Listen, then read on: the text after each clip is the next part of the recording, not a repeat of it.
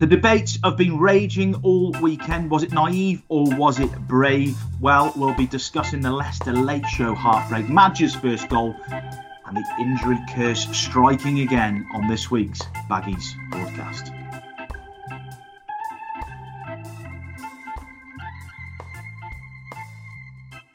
Albion fans, hello and welcome back to the latest episode of the Baggies broadcast with myself, Jonny Drury. And as always, I'm alongside the food critic among the local EFL journalists, the seven layer wearing sidekick of mine, and most importantly, the ENS's main Baggies man, Mr. Lewis Cox. Coxie, how's that, mate? That's a that's a pretty good introduction, that I think. JD. I've been cooking that one Hello, up all sir. morning.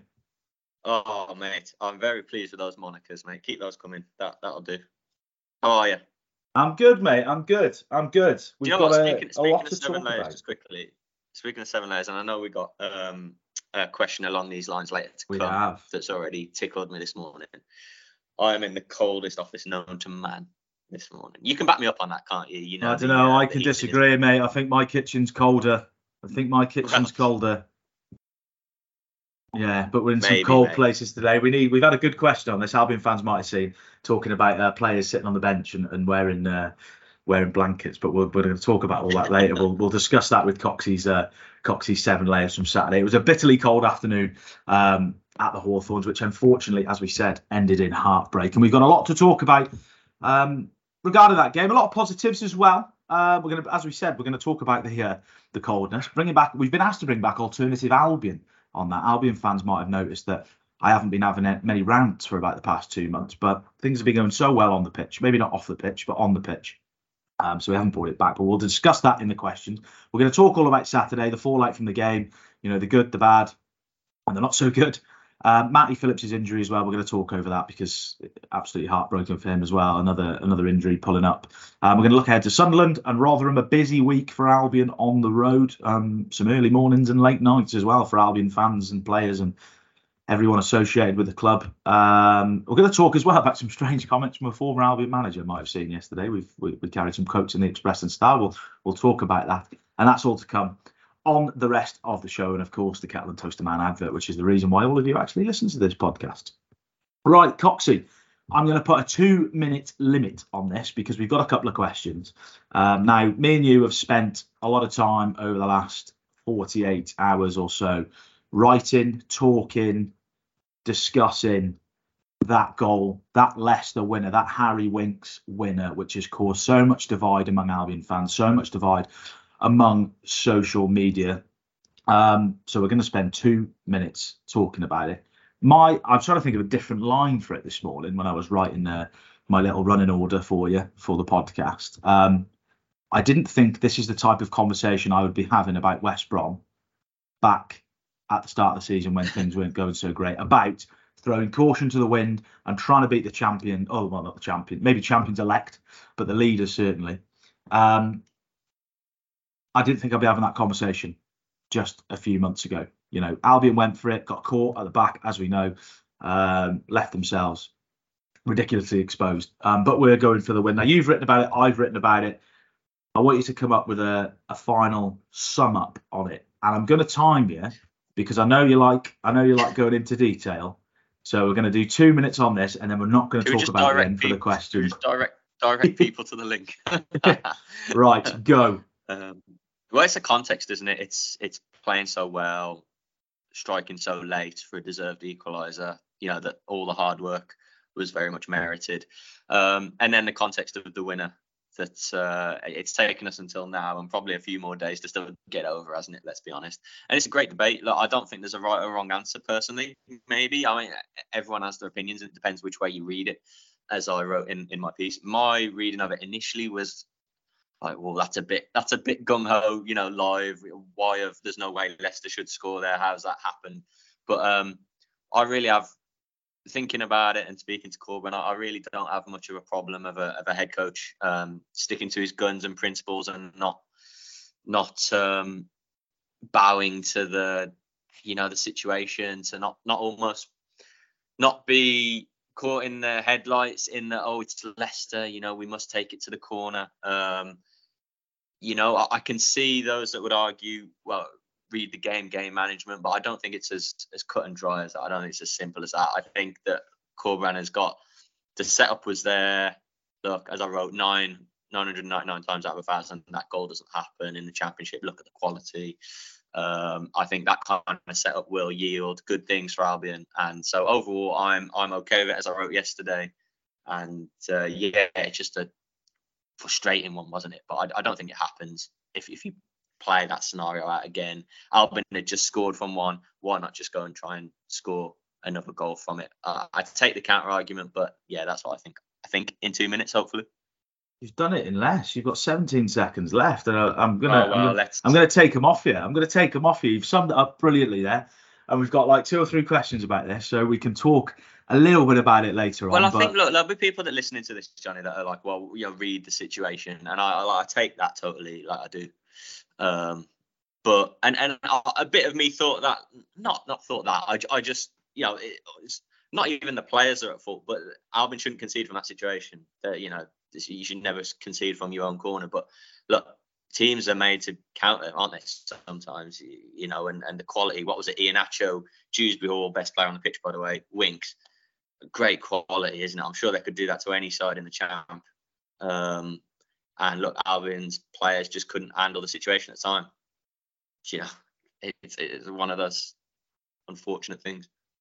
Yeah, it is indeed. We're gonna. I just want to talk a little bit, you know, similar to that, but bit different. I think the way I look at it now, looking back, we look at the start of this week, and we have got a question like this about whether we thought Albion have, have done well in this little mini run. Um, we've gone toe to toe with Leicester. You know, Leicester are for me. I said, I think I, I don't know if I said it the other day, but you know, I don't know. I can't remember what the the, the points, the record points were for the championships. I think it was Reading, um, something like 105 points or something, but this Leicester side, you look at it and look at the players. Harry Winks was in a top six Premier League club, you know, only a season ago. And he arguably could still be, you know, and they've got players of of really good quality. Albion have Yeah. gone toe to toe with them, and a draw would have been a fair result, really, on the face of it. I think. I think Leicester had a couple of chances. You know, Albion probably had the best chance of the game early on with, with Kipré. Um, I think sometimes we just need to be satisfied with with with the context of the week rather than just you know everyone's going to focus on that because they were so close to making it you know seven points out of nine or if they nicked one they're nine points out of nine but i think we just need to be satisfied and i think that's that's Yeah, not just albion fans I, we say it a lot of the time like football in general No, I think it's a good point, mate. Yeah, I yeah, I've been on a fine run, haven't they? The, if the points return from the run of games as as I I would say exceeded at least, probably far exceeded what we maybe could have hoped or expected. Um, going to the, taking a step back and going toe to toe with a side like Leicester, look, it's not too dissimilar a situation from Southampton away, is it? Before the break, really. Uh, Leicester are a better side. Yeah, maybe Southampton was as tough because it was away from home and different context of last minute and stuff. But um, I think Albion played possibly even ju- just as well as they did down at St Mary's on, on Saturday. And, and yes, as Corberan said to me, there's something in, you know, we can't really be very satisfied with it all because we've lost two games. But your performance levels against, yeah, of that nature against the rest of the sides will yield positive results. So, um, yeah, there's little things to get into like injuries and stuff. But um, yeah, it's a, the context of the season, Jonny. You're right.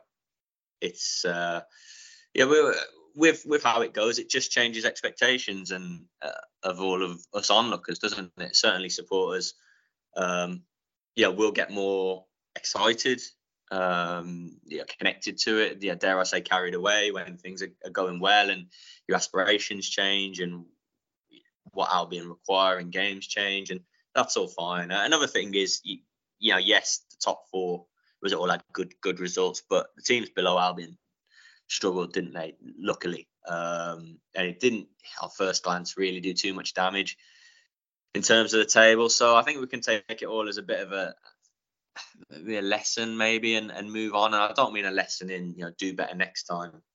I, I- thought interestingly, and I put this to the head coach. I thought it was a bit of a window into Corberan as a head coach because we have him all as this kind of uh, maybe safety first, caution, you know, caution, um, style kind of head coach. Like that's his maybe go to. Um, but actually, any any cautious um, boss would not have done that. They'd have gone into the corner. um, certainly against a side like Leicester. So maybe that's maybe it just gave us a bit of a bit of a glimpse, bit of a window into his mindset, really. In that Yeah. moment. No, it's a big, it's a good point. Just on on on the other big sort of fall, I suppose, fallout from the Albion game. Matty Phillips has pulled up with another injury, um, hamstring, something that he suffered with before. Um, he looked, he, he he pulled up just in front of us. He knew straight away he was he was visibly upset and gutted, and I think he knew it was it was not just a a, a, a small injury. I think it's a not a major injury, but it's it's one that's going to leave him out for for weeks. Um, it's an interesting one, Cox. Here, I I saw a lot of negativity on social media. You know, a player doesn't get injured for, you know, everyone's. Every, uh, I'm trying to sort of put this into words without sounding too annoyed, but there was a lot of comments saying, "Oh, Matty Phillips, this time of the year always gets injured, and this coming up to Christmas and stuff like that." And I know a lot of it's tongue in cheek, but Matty Phillips is absolutely flying. Maybe he's got in, he's picked up injuries at certain periods of time when he's been at Albion where you know the going has been tough. That's not why he's picked up an injury, um, and it's certainly not at the moment because he's absolutely flying.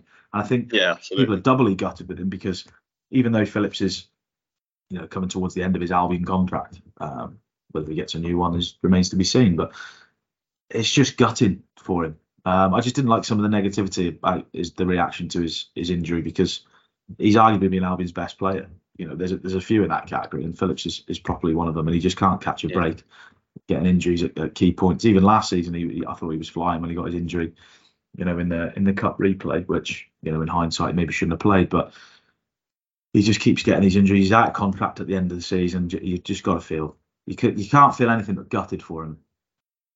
Yeah, it was um, down nearby us, wasn't it, in front of us? And the only uh, when I saw he, he hammered the turf, didn't he, out frustration, and we we knew, oh dear, you know, we're in a bit of bother potentially. When a player's that that frustrated, they know instantly. My only sort of saving grace almost after the game was seconds before we hammered the turf. I thought I saw him clutching onto his knee. He was facing away from us, and it looked like he was holding his knee. And I thought, oh no, you know, when you, you factor the knee and that kind of reaction and you you really fear the worst, don't you? You know, we're talking things that that could have been many, many, many, many months in terms of a knee injury. So, yes, you know, a, hamstring of the of the worst variety. Yeah, he's potentially going to be very bad. Corberan said at the know, at the very least a few weeks when when that was put to him. You know, I dare say it could be a little bit longer than that. We'll get all being well some clarity on the setback and the exact time scale um, tomorrow. Carlos Corberan has a slightly earlier sorry press conference this week for ahead of Sunderland, so we'll get new full news of that. Likewise, yeah, a more accurate maybe time frame of the Wallace thing with his shoulder. Carlos said two or three weeks, and Kyle Bartley all being well, surprise emission wasn't he on Saturday? All being well should be around it for Sunderland. That was a, a little bit of a precaution one I think with Bartley. Um, just shows though, doesn't it, with injuries? And you, you bang on Johnny in, in defence of Phillips there, I think. But you know, Corberan almost joked in the presser, you know, oh, I left him out at Cardiff. You know, he started all the league games, so I, on advice, I kind of left him out to protect him a bit, obviously with Leicester in mind. And then that happened, you know, half halfway into the Leicester game. So you can't win almost as a as a head coach in that, can you? And yeah, I, I didn't particularly like the stuff. You know, Phillips always gets it in the neck a bit, doesn't he, when this time of year comes around and his body might break down, but that's not out of design of his, is it? Yeah, it's not his choice. I'm sure he'd rather play. I take your point, Jonny. Yes, sometimes the going has been tougher or whatever, but everything we hear and we hear it often, and we've heard it from the horse's mouth in terms of the manager, it, the best pro and best trainer at the club. Well, every So, player says he it as well, do don't they? Every all his Yeah, teammates say it as exactly. well. Exactly. He he can't do any any more to try and um, avoid these things happening. Um, so it's it's rotten looking, obviously, the way his, his body's made up. But Harbin will miss him dearly, won't they?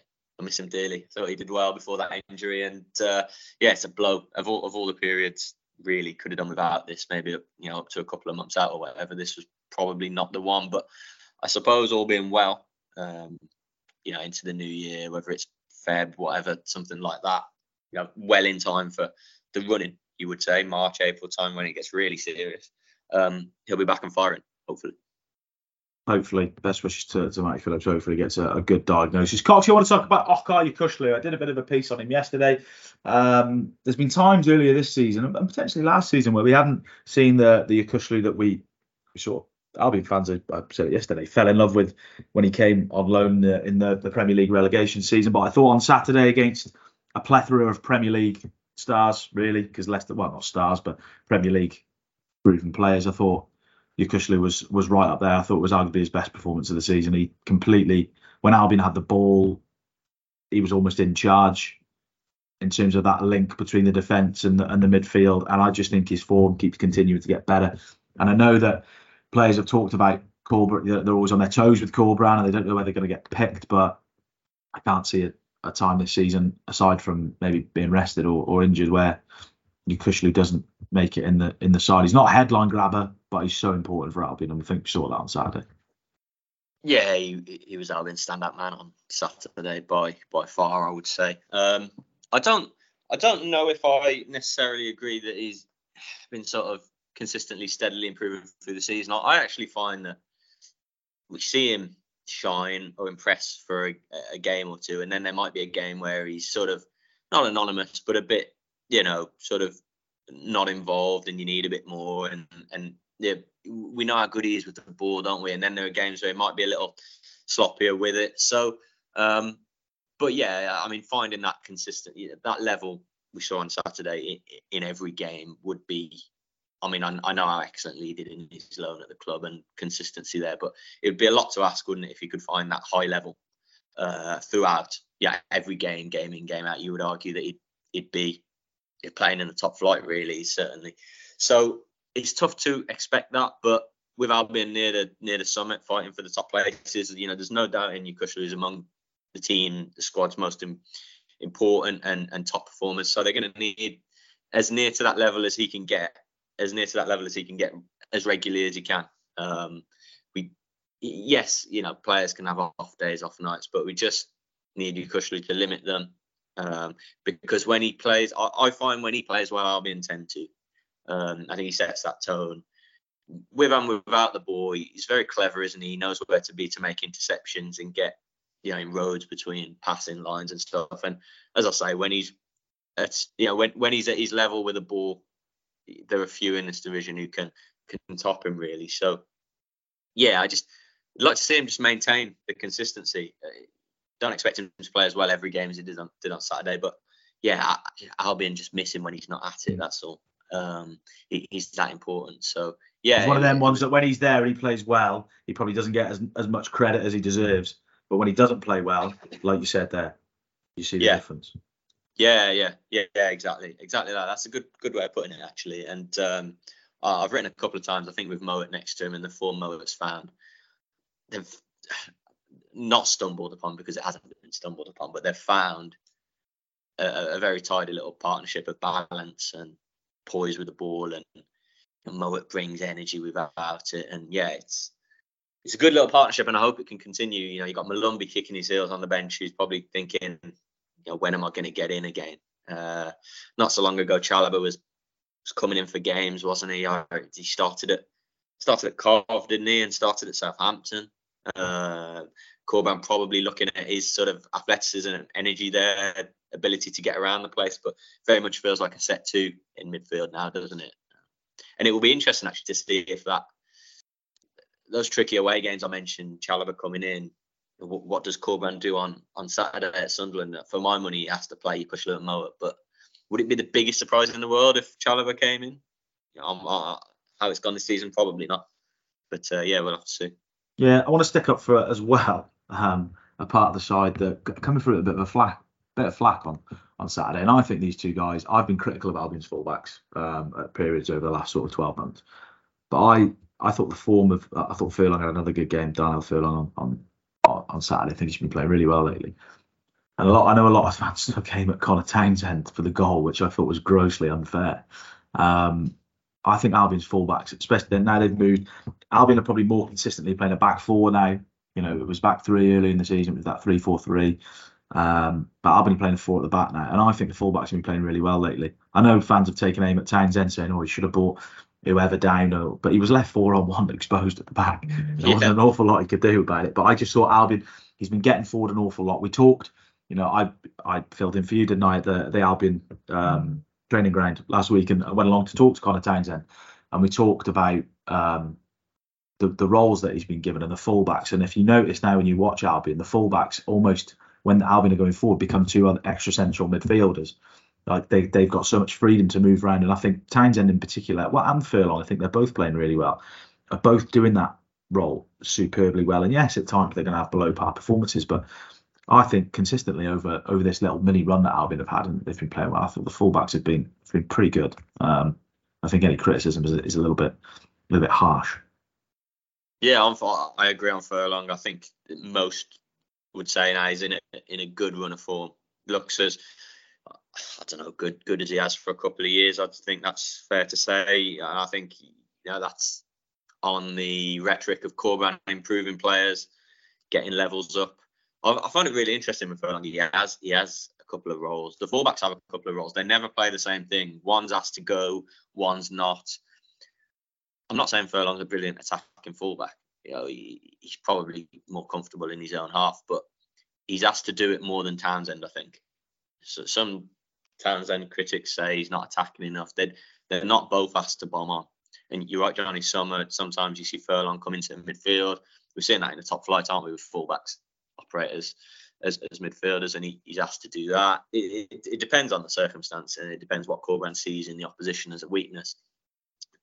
Townsend, yeah, I don't think he's enjoying a, a brilliant run of form, but it's probably been exaggerated a bit by those who are, you know, looking at him to blame. The Southampton goal, yeah, he, he got caught, didn't he? Came inside, switched off as, as what was outside him, and of course, it was Adam Armstrong, wasn't it? Um, you know, you can't, no, no one can leave him alone. What six yards from goal? So, but yeah, the, the the goal the other day, John. I mean, teams have strangely, perhaps not strangely, I, I don't know, you know, because I think Townsend is a relatively, you know, he's a solid to good defender for this level. Um, but teams seem to be knocking it in behind him, don't they? Got Ipswich did it. They did it at Ipswich, and I want to highlight that because I know you've said there he's not, not on a great run of form. For Ipswich, he was absolutely exceptional because every single time Ipswich got the ball, they tried to fire it straight over Conor Townsend's head to Wes yeah. Burns. And I don't think Wes Burns had a particularly good game for Ipswich. Ipswich did Jet. Albion nullified Ipswich, but I think I think you're right in what you're saying in the Southampton goal and stuff. And maybe defensively at certain periods he has been sort of exposed a little bit, not in that game, but offensively I think I thought he's been really good offensively in recent weeks. And I know he's a fullback, and people say fullbacks the first port call should be defending, but that's not fullback's job these days, really, is it? You know, you know full well, you know, supporting Liverpool and, and seeing what they do with their fullbacks, and it happens in the Premier League. I think, yeah, yeah I, I think there's both sides of the argument. I think he, yeah, maybe at times he, has been a little bit exposed, but that Ipswich game, that's that's. A, I'm glad you brought that up because I thought he was he was exceptional defensively in that game. Um, Townsend gets up and down. Don't get me yeah. wrong. There's no lack of you know effort and commitment. He's a full-blooded player. Um, I, I, just don't think Corberan asks him to do it as often as Furlong, and I don't necessarily think he's as, as natural at it. I think you know defensively he's more of his game. But on Ipswich one, I think for a couple of early ones, maybe 15, 20 minutes, they sensed joy and Townsend was a little unsure and maybe a little positionally wrong, but he recovered and always recovered to win it and recovered in the game generally to have a strong, like strong performance, as you say, Jonny. Um, Ipswich tried to test him early doors and ultimately it came to little for them, did it? Um, so yeah, Furlong's form has been encouraging, really encouraging. Our Pipa's seen none of it as a realistically a player coming in on loan you would. Have I think that's we've talked about it before. I think that's made a massive difference. I think it's given maybe a bit of a yeah, not incentive so, because he's yeah, a professional footballer who wants to play games, but maybe yeah. psychologically it's it's made a difference because he's been he's been yeah. in really good form.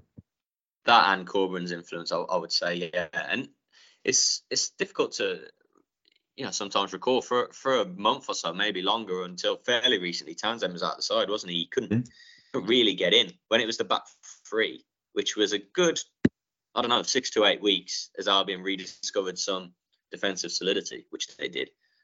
The back three and, and left wing back, Townsend couldn't get near it. You know, you, Pieters left centre half. So he really had to sort of kick his heels and wonder why it wasn't working for him. I know he had talks with the head coach as to, to what what was required, what he needed to do better. And that wasn't talks just because he was at the side. Corberan has these individual private meetings all the time, every week, you know, with every player as to to what he expects from them, whether they're in the side or not. So perhaps it's those details that make the head coach just above and beyond in terms of why he's able to improve players. I, would I would dare say. Uh, but yeah, they're an interesting talking point at the moment, fullbacks. And I yeah, I agree with what you said, really, Jonny. I think yeah, it's a Southampton incident was a shame for Townsend, as it's like a, a blot on his copybook, but could have. Yeah, it's just a shame who who it fell to, you would say, but no blame on his part for for Winks' winner the other day. I mean, he, he tracked a runner, didn't he? Which who, who, was in his eye line if you watch the replay. Might have been Winks who, who had the run on him, but he didn't. You know, because it was behind him, he didn't see Dewsbury Hall, and that allowed him in, and obviously he was able to square to Winks. But no, he was the last man, and ultimately, you're right, Jonny. Three or four on one. Tough that, wasn't it? You know, the the only thing you could maybe say is I was having this chat with a colleague the other day, and I, I don't know if Corberan referenced it as well. He, he, may have. Just try and stick with Winks. Try and stick with, catch up with, put off mm. whatever the the spare man who was ended up giving the tapping. Try and take the option out of it so Alex Palmer can try and deal one on one with Jimmy yeah. or Alex Palmer's very good one on one. It's an easy point to make in hindsight, isn't it? Yeah, I think yeah. that's what fans maybe didn't appreciate at the time. And maybe, you know, when we were looking at it, I was like, what's going on? You know, I think it's only when you reflect and you think, yeah, you look at the and situation. Once a player's got the run on you and you're, you're trying to get back as Townsend was, you just, you just couldn't make up the ground. You know, couldn't make up the yards or whatever it was. So, yeah, any Albion player, I suppose, could have been in that position, couldn't they? Um, but yeah, I think it's a good interesting point at the minute. They're both enjoying a, a decent spell, I would say. Yeah. Baggies fans, let's talk about the FA Cup. It was the third round draw on Sunday. If you were like me, you were sitting in front of the TV praying that Albion were drawn against the arch enemy from Molineux. But unfortunately, it wasn't to be the case. I've been doing that now since I think it was 2007 or 2006 they last met in the Cup. Uh, I'd be interested to know the split on that because I know there's a lot out there that would be prayed, praying against it. No, I'd have, I'd have loved it. The, of the day. I'd have, I'd have loved it. I'd have loved it. We'd have gone to Molineux, taken over the South Bank again, and won 3 0. Although I don't think Zoltan Gera would have scored um, this season. Um, but yeah, Albion have been drawn at home against Aldershot Stockport, who, who uh, have got to, got to take each other on in a replay. Um, not the most glamorous side, Coxie, but a, a good chance to get through to the, the fourth round. Absolutely, it's an ideal fixture in terms of progression, isn't it? Being at home to be able to to make changes and still say comfortably progressed, but relatively comfortably. It's not going to dismiss Stockport County or Aldershot, who have the replay, as you say, but Stockport are top of League Two, I believe. I believe, sorry, um, if not right near the top. Um, I believe a certain Louie Barry's injured. Correct me if I'm wrong on that. Someone suggested he was out till well into the new year, so I don't think he would feature were Stockport to get through. Interesting, yeah, interesting tie, isn't it? I mean, if not anything else, teams that Albion don't face very often, like the same with Chesterfield last season, and the fact it's at home, we don't have to travel, a bit more comforting surroundings for the players that come in, fans, all of that. Probably nerds out there, of which I am one, that will have uh, hoped it was away just to, to get a new ground under the belt, or you know, dare I say, hope for a replay, which I'm definitely not, by the way. So they could uh, make the trip to Stockport or Aldershot. But uh, we'll see. Maybe a nice, juicy away trip awaits in round four. The last time, I'm just looking now, and I remember this. The last time Stockport came to the Hawthorns, I was actually in attendance as a seven-year-old. As a seven-year-old baggy, um, it was New Year's Eve by the look of things. New Year's Eve, yeah. 2000, I looked it up. 2001, yeah, 4 0 victory. Just trying to find out who actually scored that day, but yeah, there we go. Um, but yeah, it's a, it's a, like you said, it's a tie, a winnable tie for Albion, potential banana skin, but a winnable tie, all the same. Um, Albion fans would have seen one of the Baggy's former managers is everywhere at the moment. Steve Bruce is put his hat in the ring for the Republic of Ireland job, and yeah, he's on every media channel, every organisation at the moment, talking about various different things. He's been talking about his time at Albion. We carried a story earlier this week in the Express and Star, and there's a couple of other pieces um, that will be going out over the, the next week. Um, I just want to just briefly talk about this because there was a line in there, Coxie, which kind of made me laugh a bit, but saying he was close to something at Albion, and my Twitter mentions were were full of yes, close to relegation because um, he left Albion in the relegation zone. Um, I thought them comments were a little bit a little bit wider the mark. You know, I've got a lot of time for for Bruce. I, I thought he was a, a nice guy when he was at Albion, but I thought the job he did wasn't wasn't a great job. Yes, things went against him, but yeah, strange comments really. Uh, but interesting Yeah, to see I he wants to get into international management now with the Republic of Ireland. Probably a bit bit easier, isn't it, on on the old schedule? well, yeah, international Yeah, yeah. But uh, yeah, dare I say? Um, I, ju- I just think back to the finale of, of that time, and it just went on for s- so Too long, long, didn't it? Far yeah. too long. Um, obviously, Bruce had the relationship with with Ron Gourlay. I think Gourlay said it to us in hindsight, didn't he? He Probably waited too long. Um, yeah, it was allowed to drift badly, wasn't it? And Albion were fortunate the next appointment was right because it could have been disastrous, really. Um, really, really, really, really disastrous. So yeah, I'm not sure about those comments. I mean, the, the first, I don't know what month of the season, maybe if we're if we're being generous, had had bright moments. You, you could you could clutch on to sort of positive signs and that things might turn and improve. But yeah, it was left to drift pretty badly, wasn't it? There, there was some dreadful times down the down the foot of the table. So thankfully they're all behind us now, and uh, yeah, it'd be interesting to see where Bruce rocks up or if he does get another gig. I wonder if it, yeah, I wonder if it will be a national one rather than a club one. Perhaps, perhaps it just works for him, as I say, that more gentle international schedule. Yeah, be interesting to see. Um, and the next section of the podcast, I just- just want to give a. Sorry, Oh, sorry, mate. I, I was No, going to say just very, very quickly, mate. I, I meant to uh, butt in before you made the, the Bruce thing, but just before we finished up on the FA Cup, with your fan head on, you know, in the context of this Albion season right now, maybe what they clearly what they're going for to be in the top six at least. The, what, what what's the stance on the on the FA Cup? You know, it's it's not oh let's just chuck out a, a weakened team of kids and reserves so we, we crash out. Presumably for me, it's you know it, it's useful for at some point finances you would have to say, but I- think above all playing players who haven't been played regularly to get them minutes. Your Dike in the new year, Cleary before he probably goes out on loan in January. Others coming back, your reach. I, I can think of a few more who've been on the bench more than they would have liked. Molumby, get Maja up to speed. It, it's more about that, isn't it? And okay, if Albion progress beyond say the fourth round to fifth, it, it gets a little bit serious, doesn't it? You start thinking about maybe, but it, it it's not a clearly it's not a priority, is it? it's not seen as a priority these days, but my stance on it is not even that. I think I've talked about it last year, and I think I probably talked about it with your predecessor the year before. The two best cup runs that Albion have had in my lifetime, or in my memory of watching Albion, was that season we just talked about with Stockport, 0102. They got to the quarterfinals and they got promoted. And the other one was um, 07 08 under Mowbray. They got to the semi final and they won the title. I think yeah, all right, schedules, but the championship schedule is the same as it's been. It's the same as it's been since then. It's Yeah, always been good the point. same.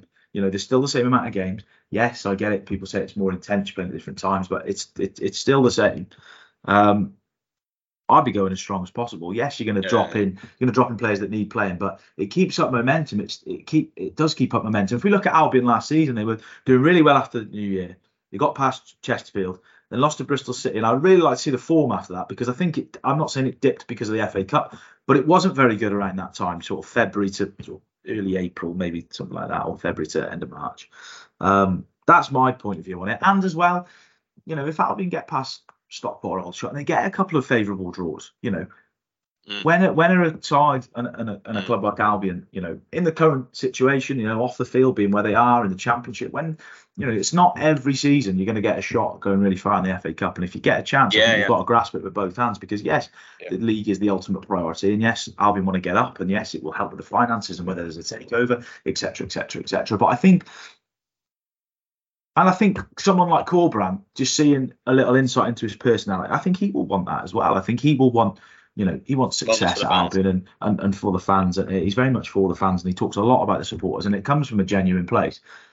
So and I think that's the, the, the, the stance and the point of view that they need to look at. Yes, you know, I think there's different caveats, you know, Albion have, have had injuries, they don't want to go and have more, but you know, a good cup run can aid promotion in my eyes. It's happened before. That the, there, there are probably more examples at other clubs. Um, and I hope I hope Albion do it. You know, they've got a real favourable draw this time, and hopefully, you know, the last probably last meaningful one. Albion fans will probably correct me, but I think I think it was a Villa in the last 16 quarter, quarterfinals of the last 16 when there was the pitch invasion. Um, But Mhm. since then, it's it's not been a massively successful in the FA Cup. Don't get me wrong, Jonny. It, yeah, it, it, will be a weakened side against Stockport or won't it? it of course will, it will. That's how it is. Um, but what my point about, yeah, the, you know, the fourth round, say it gives another championship side or, or a prem side, yeah, go for it. It'll be strong, of course. I, I just mean when it's against slightly, you know, weaker opposition, it does give you a chance to still, you know, want to get through while being able to use the squad and, and keep the squad motivated as well. You know, if, if they're not going to get some of them a run out uh, of these. I agree. you know, I agree, but I think I'd like to think if say Albion draw Aldershot, draw Aldershot or Stock, but I like to think it'd be made up of half of the players that are playing at the moment and maybe half of the players that mm. are in around the fringes because. Yeah. You don't, know, I, I, don't, I know wants eleven changes. Just, if Albion lost to Stockport or Aldershot, that would be a, a, a, momentum stunter almost because yeah, you know it's a banana skin. You're hitting the headlines for all the wrong reasons, but hopefully. No, um, made a lot of changes at Chesterfield and they almost crashed almost, out, but for the last yeah. minute, didn't they? Um, but look, I think there, will be a number of changes. I'm not calling for all 11. Often we see that happen, don't we? Um, I don't think it will be that in, sort of intense. There'll be options to change up the, the, attack. Whoever didn't, whichever attackers didn't play in the last league game, might come into this one. Like I say, Dike will be around. Cleary will probably get a game. Um, there are young prospects at the club at the moment. You know, a couple of midfielders. So we'll see. But uh, yeah, look, I hope the run goes and goes, and I think it's dependent. I see it like Bristol City away last year. I, I, think the side was relatively mixed, wasn't it? A lot of senior players, and they, they were just poor that day. But I, I, think it depends on who you get. Personally, I that, that's how you can look at how you're going to line up your side. Yeah, no, absolutely good point. Well, hopefully we'll we'll we'll re-tackle that in the new year ahead of the FA Cup. So I just want to um, just read something out. Really, it's a story from Coxie did yesterday. I want to give them a shout out. Pride Baggies FC um, have claimed their launch is a groundbreaking collaboration that marks a significant milestone in fostering a welcoming platform for the LGBTQ plus individuals and allies to engage in competitive football and a supportive community. Now, Pride Baggies is, a, is an arm of the Albion Foundation, um, and they have set up a team um, which is a combination between the club, between the foundation, and Sandwell Council. Um, it's aiming to be a, put together a competitive side to secure a league position for the 2024-25 season. The team will train at Albion's academy site opposite the Hawthorns and they'll wear the Albion colours. A really, really good luck to that side. We really hope they do well. It's a fantastic, um, fantastic initiative, um, and good luck to them with uh, with setting up their side. Just wanted to give them a bit of a shout out. We've got to give a shout out now to our sponsor, the Kettle and Toaster Man. As always, the Bags broadcast is brought to you by the Kettle and Toaster Man. Um, who've got some fantastic graded products over at their base in uh, Road and Brierley Hill. Coxie, we all know it's cold lately because you're cold all the time, aren't you? Um, but you've got. Yes, you're imagine the, how I'm feeling now. You're in the office today, mate. But you've got you've got a nice, lovely new house. You're probably all sort of well insulated and uh, and, and, and warm. I'm sitting here in my old sort of old house, and it's uh, it's absolutely freezing at the moment. So I'm gonna have to give the kettle and toaster man a buzz because um, he's got exactly what I need to to keep warm. Um, I actually, do you know what? I actually need to give. I, I'm, I'm gonna have to get on there because my my actually my air fryer's on the blink one of my baskets has broken on the air fryer, so I'm gonna have to give the kettle and oh, toaster man a quick buzz um, and see what he's got. But at the moment, what you need to be buying is heaters, keeping warm. It has been absolutely. It's a bit warmer today, to be fair. It's a bit warmer today. Um, although Coxie doesn't look like it. it looks absolutely freezing over in our headquarters. Um, Balmy four degrees That's warm. That's warm. Um, anyway, as you said, the Baggies broadcast is proudly sponsored by the Kettle and Toaster Man. We've got some greater product specialists, some fantastic and belting products at even better prices. And if you want to keep warm at the moment, we've picked one out for you. We've got a warm light log effect fire in black for just seventy pounds. Now, I think we talked about it last week, didn't we, Coxie? We're going to get one of these like smaller heaters. We'll have to take it around the grounds, won't we? You know, I was just going to ask about that. Do they have any small enough heaters? we could, yeah. Oh, absolutely, oh, absolutely. I'll read that out on next week's podcast. Um, we've, uh, yeah, we can we can maybe plug one in. Although I remember hearing a story of I'm not too sure who the journalist was who, who plugged one in at one of the West Midlands football grounds and, and blew all the electrical circuits. um, which is quite a funny tale. Uh, we'll have to bring you more details of that on one of the, the future podcasts. But there you go. They've got some fantastic products, fantastic brands at fantastic prices. So head over to the kettleandtoasterman.co.uk. And if you want to go uh, go online on the Kettle and Toaster Man Facebook page, they've still got their competition, their auction for a signed Conor Townsend shirt. I think the, the draw for that is still open. Go over there and see what the bid is up to. You've got to go in to the store with your sealed bid to the store, as we said, on the Thorns Road in Brierley Hill. And if you want to go online, go to kettleandtoasterman.co.uk. and just very quickly, we'll also, on, on a slightly separate note, we'll be having the winners of our uh, Brendan Batson. Oh, of course, yes. Uh, contacted and delivered to soon. So thank many thanks if you. Of which we've had a lot of numbers. entries, I believe. I was looking through some Absolutely. emails yesterday, and there are loads of them. So if you've put your hat in yes. the ring, you've got a chance to read the book. And I'm, I'm just over halfway through the book at the moment, and it is um, a very, very good read. Right, time for some questions from you, lovely Baggies fans. We've got some good ones. Um, so I'm going to put Coxie on the spot this morning. Right, where shall we start, Coxie? Nice, easy one. Clint McCormick, would you take a draw on Saturday? I'll answer first. No, I wouldn't take a draw on Saturday. I want to win. Yeah, agreed. I was going to say in one word, no. Just Sunderland aren't flying, are they? And uh, well, we can get onto the Mowbray situation. Yes, yeah, yes, whether, whether that goes for or against Albion, I don't know. But no, I wouldn't. Yeah, it's not like going to Southampton, is it? Or facing Leicester. No. I would say Albion should be confident they could go there and get a, all three points. Yeah. Folk Kev has got in touch. I think we all agree we should have been happy with a point on Saturday. Do you think the captain should be more accountable from controlling who went up and who sat back to allow cover and defence before Leicester's went out? I can't remember who was handed the armband. Well, the armband was on Townsend, who got absolutely pelted. Um, oh, but you know what? I'm going to pass. I don't, I don't think he decided to stay back on his own, did he? I'm going to shirk responsibility for this answer, Coxie, and pass it over to you.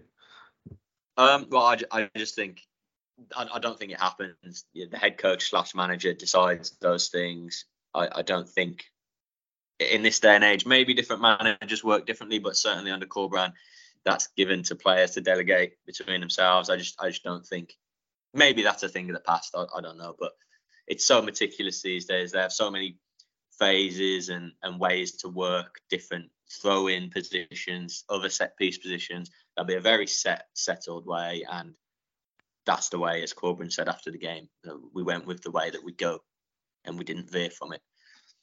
Uh, I, I understand the question about should the captain pull rank, but I just I just can't see that. I just don't think that's the kind of thing that that would happen under Corberán and generally too much in football these days. Perhaps no, I think there's other cases on the pitch where players can take more responsibility and decide things.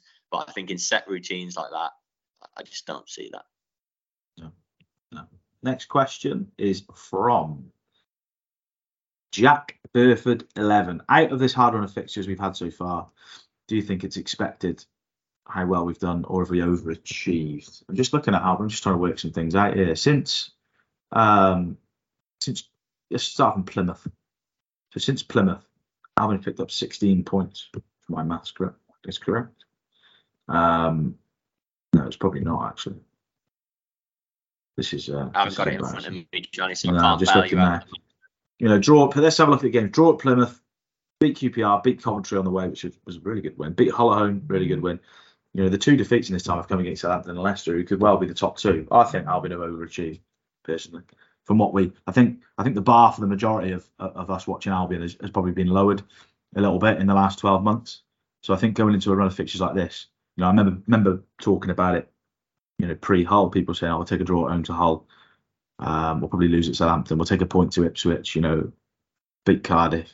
You know, might lose to Leicester. But if you look at it overall, and the win at Coventry can't be sniffed at. I know Coventry in a bad run of form, but going away and winning at Coventry, I thought was a really good result. I think Albion have overachieved recently.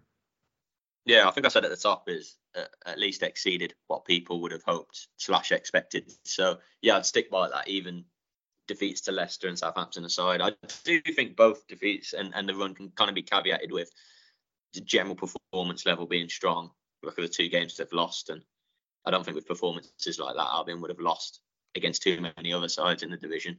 So I think it all bodes well. I think he, once the head coach steps back and assesses it a whole, I think he'll be pretty pleased with um, both results and certainly performance levels. A lot to work on, and it's yeah, it's a challenge to maintain those levels, but that's what they've got to strive for. Um, so yeah, I think they've. I, am with you, Jonny. I think they've exceeded what we um, we probably uh, what we hoped and, and, expected going into this, and it is built on that solid base, wasn't it? The clean sheet run. I, I know two goals conceded the other day, but the defensive record in general, but the clean sheets are, are pretty exceptional. So long may those continue. Yeah, 16 points from 24. Finally worked it out. It only took me about six minutes to work that out. Um, next questions come from David DK. With Maja back plus Dike soon, is it time to experiment with BTA in other positions? He's had a go. he had a go at it, but just doesn't have a great striker's instinct in the box. Isn't great at hold up play, and aside from a few worldies, doesn't give a great goal return as number nine. Could he be useful like wide? I'm going to caveat that, David. I think you're a little bit harsh. I think his hold up play in general is I th- I think it's quite good. There, there are times where it could be better, but I think we need to remember he was a playing as a wide player in League Two. Um, not that long ago. Um, so I think he's done pretty well. Um, but I get your point. Coxie, what do you think? I think we could maybe see BTA as a wide player now. We've got Maja back and, and potentially Dike soon. Although you look at the wide players that Albion have got as options, you know, they're going to be even more stacked if that's the case. Yeah, I, I agree with you, Jonny, about his, his hold up play generally. Um, be interesting to see if we ever see Albion go two up top from the starting games, isn't it? Like a, a Dike and a or a, a Thomas oh, I'd love that. I'd love to whichever, see that. Whichever partnership. I know, I know, I know. There'll be a, there'll be a number of listeners sort of thinking the same. Love to see that, but whether it fits in with what Carlos is is looking to work, I, I don't know. I remember him saying at one point last season that we we don't play two up top in any of these shapes, basically. So um, I do think no, with, with, with, the potential of obviously it being one up front, you expect Maja to feature quite prominently. Once Dike worked his way back, he's going to be around it, isn't he? You would expect, given how he was last season before the injury. Um, uh, I spoke before. I think yeah, it'd be great for Thomas Asante and it can lower the burden on him. He's had to carry a lot, hasn't he? For so in, in his time since moving here, he's been the only available option so often. That's tough. It's tough stepping up whenever, two divisions especially. But to be have all the expectation on you, um, it's tough. And these aren't excuses for him. Like there's so, he should have had more goals than he's got this season. I can think of a couple in the last couple of games where should have added to his tally. But what will be interesting is whether we see him out wide, as as, as has been suggested there. Um, obviously, I never saw him do that for Salford, but that was apparently his game, or not always, but a lot of the time. And you can see it, can't you? I think the the only thing is Albion do have options in those, those areas. Like, yes, Wallace is injured for a little bit, but when everyone's fit, I mean, bear in mind Swift's been playing wide this season, sort of in, inverted left. Sarmiento, you know, Wallace. Obviously, Phillips out is one unavailable, but he'll be back. Fellows is in the conversation. If Thomas Asante starting or playing out on the wide position, one of those is is further down the pecking order. Sarmiento. Um, so there, there are a lot of choice. So it'd be interesting to see. But I think it's one the head coach could potentially look at. I think he's probably considered it. It'd be interesting to, to ask him about it, but it's not one really to, to wonder about until I would say Dike's had two or three weeks at least around it, you know, coming from the bench. He, he's going to need a while before he's ready to start, isn't he, Dike? Can't really expect too much. He's been out now number of months. I don't know, seven, eight months. Is that best part of easily? Yeah. He, he might not be ready to start, but I don't know, the end of January. He's not expected sort of back around until the end of December. It's going to be a number of sub cameos, isn't it? So yeah, one to revisit in the new year definitely. But I'd like to think I'd like to see what Thomas Asante can do from out wide. I would. I think he can potentially be an interesting prospect there. What he's very good at is getting the ball from deep and relieving pressure, pressure, getting up the pitch, dragging defenders with him, winning a foul, getting Albion out of trouble, that kind of thing. So perhaps that could work for him out in those wide areas. Yeah, no, I'm looking forward to seeing that. Thank you very much for your question, David DK. Nate Aldridge, this is the question we've been looking for. Is alternative Albion still a thing? Yes, it is. Um, because I've got one for it, and I bet Coxie disagrees. Players on the subs bench have hot water bottles and blankets. Get straight in the bin. I'm all for snoods and gloves, but not blankets. If you're cold, go and have a run. Thoughts? Now, I'll pass this across to the man who is was probably the coldest man in the Hawthorns on Saturday um, Mr. Lewis Cox. Coxie, what's your thoughts on that? He's digging you out of it here, Nathan Aldridge. He thinks he knows what you're going to say. All for it. All, all, all for it. Not not not all for Nathan's stance, by the way. All, all for the player's stance. Love it. All Love for it. what? you know. What? You're, are you for blankets oh. or not? Oh, absolutely. All, all four blankets and hot water bottles, mate. Yeah, they, they can bottles. have a they can have a little little toasty rest. You know, if they want a couple of kettle and toaster man, you know, utilities, they can get on that. If they need to go for a run, they can go for a run, but they can they can stay warm and toasty. If it was up to me, no problem. No, me and Carlos obviously work off the same wavelength in that I'm regard. With I'm with you. Um, go and have a run. Uh, if you if you tried to if you tried to get a, a blanket and a hot water bottle out in the press box, I'd make you go and run do a bit of a lap of the press room to warm up instead. Take over the work. Yeah, go. There's some steps where we get up to the ground.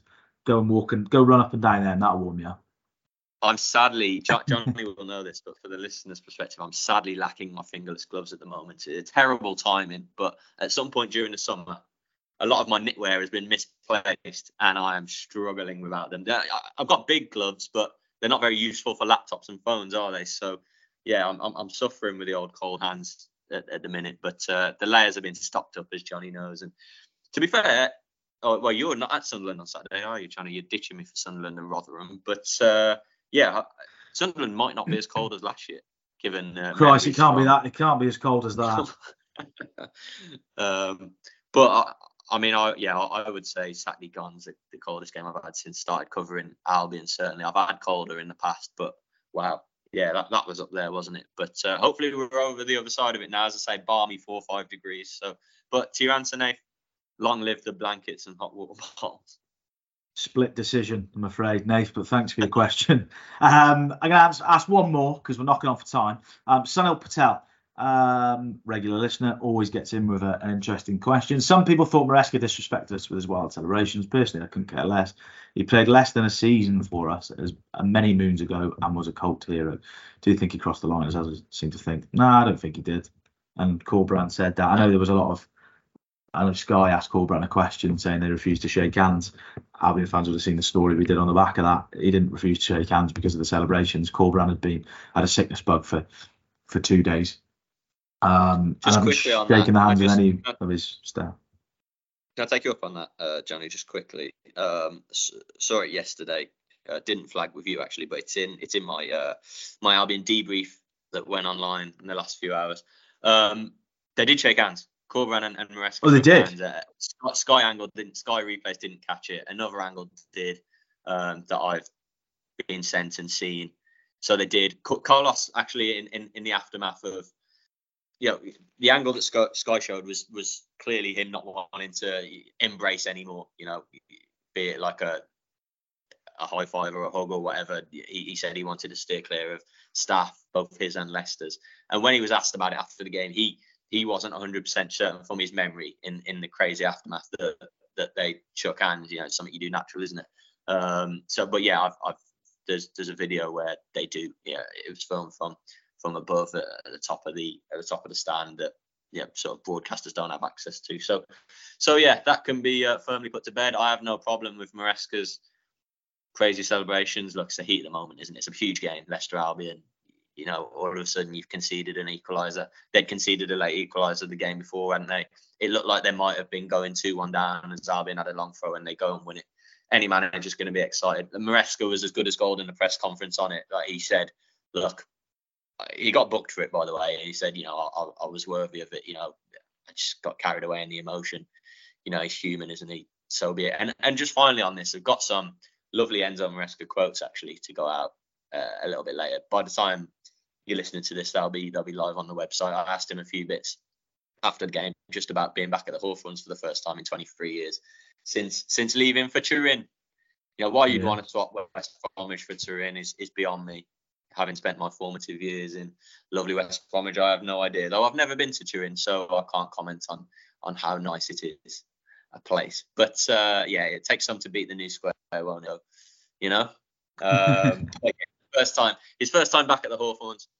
Um, and yeah, it's a, a, memorable one for him. But nice before the game, wasn't it? Receiving the commemorative cap, and it didn't spend too long at the club, but on those, speaking to those who watched him, what talent he was clearly, obviously went on to a huge monster of a club, and how important the money received from him was in sort of kickstarting Albion again and re, re, uh, then being reborn as a as a club heading towards the top flight, obviously. So yeah, nice, and and he gave some nice comments. So keep an eye out for them.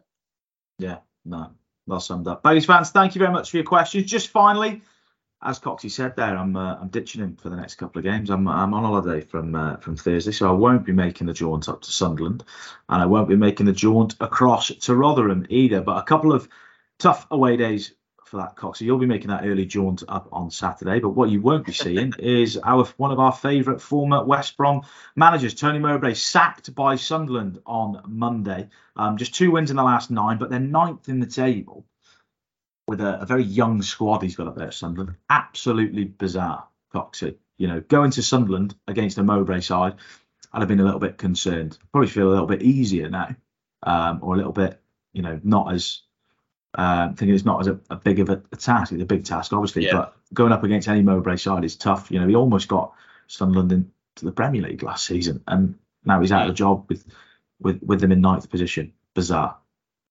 Yeah, I don't know the ins and outs up there, but according to reports I've seen, there's been a bit of friction, hasn't there? I think I think Sunderland's ownership who are quite sort of um, not outspoken, but I don't know, spontaneous, quite sort of. They're, they're well, I think he almost went. There was rumours he was going to go in the summer, and yeah, they want they wanted yeah. a young uh, on the way up manager, didn't they? Head coach, you, you know, young up starter who's going to, you know, I don't know, maybe this is more fashionable to kick them on, probably inspired by Ipswich and McKenna and all of that. I I sort of half get it, but I really don't because Mowbray, what a class act, both as a person and as a manager. What a job he did there, by the way, to get them out of League One, where I saw them toil for a number of years. Um, monster of a club, but stupid decision. Um, hope Mowbray gets back in soon, wherever it is, and whichever club get him. And a few managers, a few clubs need one, by the way, aren't there? I mean, look at Swansea last night. It was sacking night, wasn't it? Swansea, where Albion go on on January the first, dismiss Michael Duff. As you say, the the Rotherham game, Jonny, four days later after Sunderland, Rotherham still looking for a manager. About four weeks later, aren't they? Um, be interesting to see if any of these managers do the old merry-go-round and, and sort of John. I mean, John Eustace would be a good appointment for someone, wouldn't he? But certainly Tony Mowbray would be an absolutely top appointment for somebody. Sure. Um, yeah, so they've got games coming up. You would you would suspect Albion, certainly Sunderland and Rotherham, where it could be against sort of managerless clubs, and that can go one way or the other, can't it? I, you know, Sunderland's form hasn't been great. They're still nine, three points off playoffs, but it'd only been two wins in nine or something like that. So I don't know. We'll we'll have to see whether it inspires or demotivates the players on on Saturday. I, I certainly think they liked Mowbray, didn't they? The way they they got on last season, and Mowbray's given them all a chance. Yeah. So uh, yeah, strange times in the northeast there, but. Uh, we'll see whether Sunderland improve to make top six or you know badly tail off. They've got a big old appointment to make. Yeah, just finally, you know, you're looking at two. They are two away games. You know, they're not easy away games, but six from six. You're back in Albion. I'd expect at the at the least four. Um, six would be a, a, great return, wouldn't it? From two away, it's back to back Saturday, Tuesday, a lot of miles. But I'd be disappointed if it was less than four. Yeah, you're gonna you're gonna be all right without me. I know I know you and uh, you know I have to keep you and, and Joe Chapman from the Birmingham Mail well, you know, well watered and stuff. I have to get you the teas and the coffees at half time. I'm a glorified, tough, Jonny. the glorified tea boy. Are you sure you're gonna be all right? it's gonna be tough. It's gonna be tough. We'll, we'll try and manage. You know, as I'm tucking into my uh, stadium of light breakfast Saturday morning, I'll be thinking of you, mate. I, I certainly won't be thinking of you as I get on the road at 5 a.m. And uh, although you're crazy, aren't you? You'll probably be up for your dog walk at 5 a.m. Such as you know, such yeah. an early bird. But uh, yeah, not not uh, not looking forward to that bright start, or not so bright start. But uh, hopefully, we're making our way back down the M1 Saturday afternoon with all three points. Hopefully, fingers crossed. Baggies fans, there we go. Thank you very much for listening. As always, the debate on the Leicester game, we're burying it now. So I think everyone else should bury it as well. I think we're all fed up of talking about that goal, but it's done. Time to move on. And Albion are moving on up to the northeast for that early lunchtime kick off, and then it's Rotherham on Tuesday. So, Baggies fans, those of you making that early one travel, um, safe travels. Hope you have a great day up in the northeast. Um, and those making the, the trip to Rotherham, hope you have a very good evening in Yorkshire as well. We'll be back next time on the Baggies broadcast. So until then, from me and from Coxey, boing boing. Boing boing.